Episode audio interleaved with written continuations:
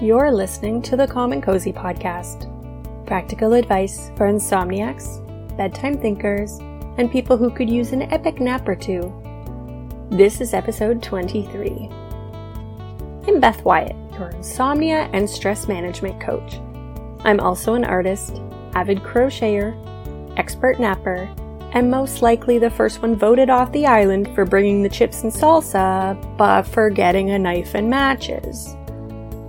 Today's episode is brought to you by Dry Shampoo, keeping this mop from getting greasy since 2016. Today's episode is a little one about bedtime snacks. Now, snacks generally fall into two categories foods that induce sleep and foods that give us energy. So I'm sure it's no surprise that I would prefer you stick to the sleep inducing category. If you've listened to episode 18, Gut Health and Sleep with digestion guru Heather Woodruff, you'll remember our conversation about how much time you should be leaving between finishing dinner and going to bed. Two hours was the general rule, and it will leave your body enough time to concentrate on digestion before switching gears into nighttime mode. Your body has a lot of restorative work to do while you sleep and allowing enough time for your last meal to digest is important. But what happens if you get hungry before bed? Or you find having a little something before bed comforting? Or what if you're waking up every morning ravenous? Another issue many people have is waking up around 3 a.m. This can be caused by unstable blood sugar, so a small snack before bed could really help. If you're going to have a bedtime snack, look for complex carbohydrates with a small amount of protein and calcium, and then keep it to no more than 150 to 200 calories. Okay, some good bedtime snack ideas would be apple slices with peanut butter, whole grain toast with almond butter, or a small serving of rice. Also, Foods that contain magnesium are wonderful. Magnesium deficiency has been associated with insomnia, muscle cramps, irritability, higher levels of stress, anxiety, and trouble relaxing, all of which can affect our sleep. A few more snacks that would promote sleepiness would be a small bowl of oatmeal, because oats encourage insulin production and naturally raise blood sugar, as well as promoting melatonin the sleep inducing hormone. A banana would also be a good option.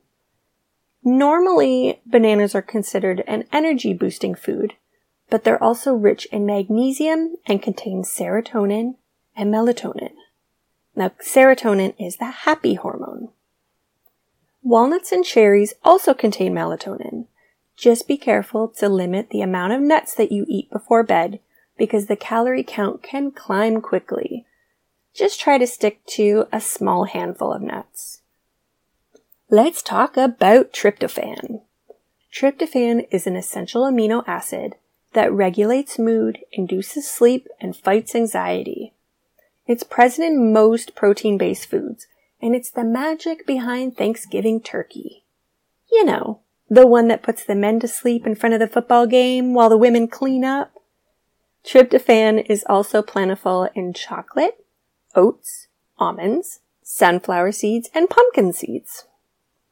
Okay, let's get to the foods not to consume before bed. Spicy food. Spice makes it harder for your body to regulate temperature and can cause heartburn. Both not great for sleep. Fatty food. Harder for your stomach to digest, and it can cause heartburn. If you like to have a hot drink before bed, Keep it decaffeinated and make it small so it doesn't keep you running to the toilet all night. A small cup of herbal tea with honey would be a perfect choice because one teaspoon of honey is enough to stimulate the release of melatonin in the brain. Another drink to avoid before bed anything alcoholic. Now I'm talking right before bed. Don't worry, I'm still fun. Alcohol can prevent you from falling into a deeper sleep, and it can give you a pretty restless night. So finish your glass earlier on in the evening. Well, that's it for now. Told you it would be short and sweet episode. Now go grab a snack and I'll talk to you later. Thank you for listening. Sleep well and stay cozy. And to my mom, who listens to my podcast every night as she falls asleep, good night, Mama.